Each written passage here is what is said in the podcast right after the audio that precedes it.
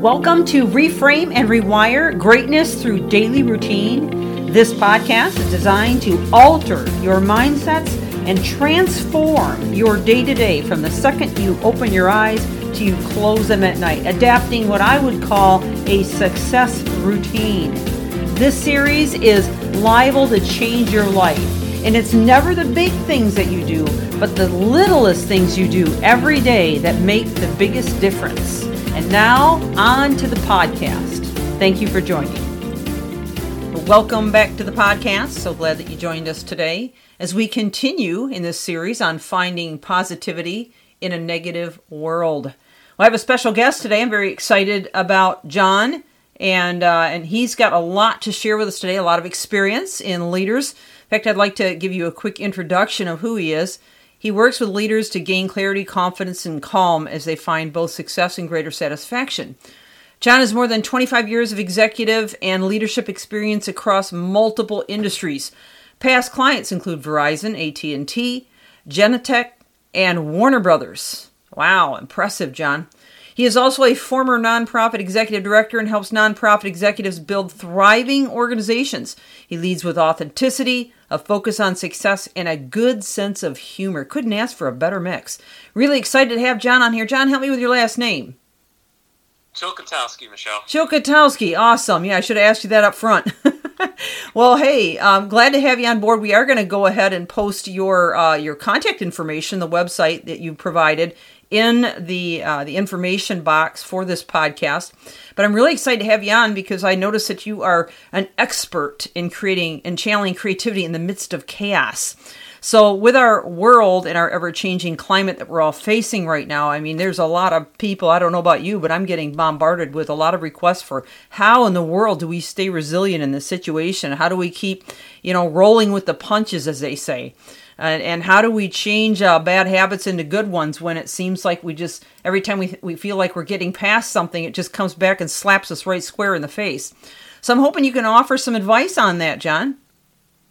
Sounds great, Michelle. Well, where should we start first with that? Well, let's let's let's just pretend we're talking to somebody that is absolutely overwhelmed with everything that's happening in society right now, and uh, they are beyond frustration, and it just seems like they're on the end of mental collapse. Okay, they, they might they might be beyond coaching. No, no, well, let's give it a shot. Let's just give it a shot. Yeah, yeah sure. So so the first thing I say is some, something I've been um, working with a lot of people on is, is this concept of finding an eddy. So E D D Y. So in the in the world of kayaking, uh, I, am not a professional kayaker, but there's this place in the water, usually just after an obstacle. There's this place in the water where it's calm.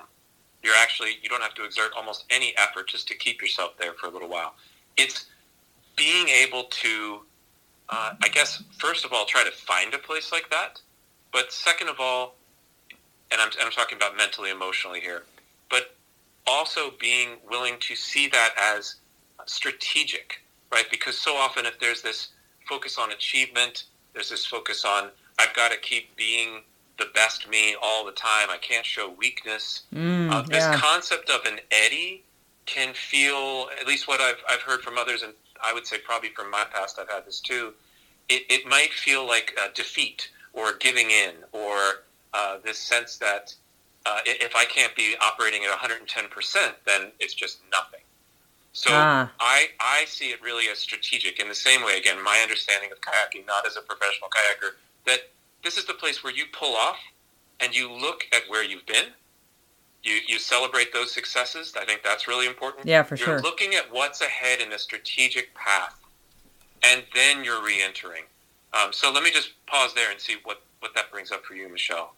I think that's awesome. You know, sometimes uh, I like to call it the 30,000 foot view where we stop and, you know, take a look at the, the situation as a whole because when we're all caught up in emotions and our, our emotional state can definitely deceive us. And so if we don't pull back for a second and take a moment and look and reflect, then we're never going to really see, uh, you know, where we've been and where we're going, and the emotions can lead us in a really bad path.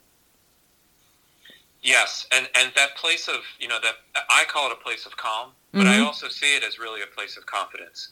It's in that, and and right with with COVID, with all the things that are happening right now, it's not necessarily talking about silver linings per se, because sometimes those can be really challenging to find in the moment.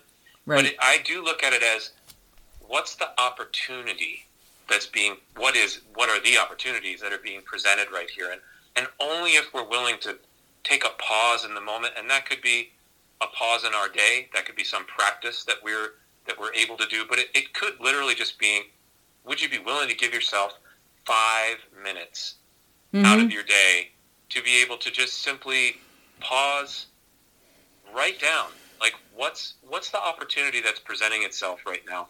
Because one thing I've seen, Michelle, in this all the different things that we might talk about chaos right now, there truly are people seeing opportunities for the first time because there's a permission.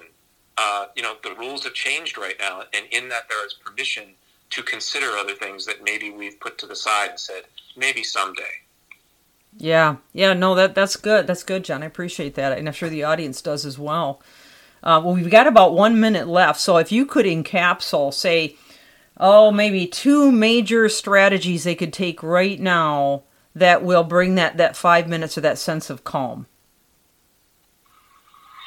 Well, one would be uh, to to do that sense of calm would be do it before you've started your workday.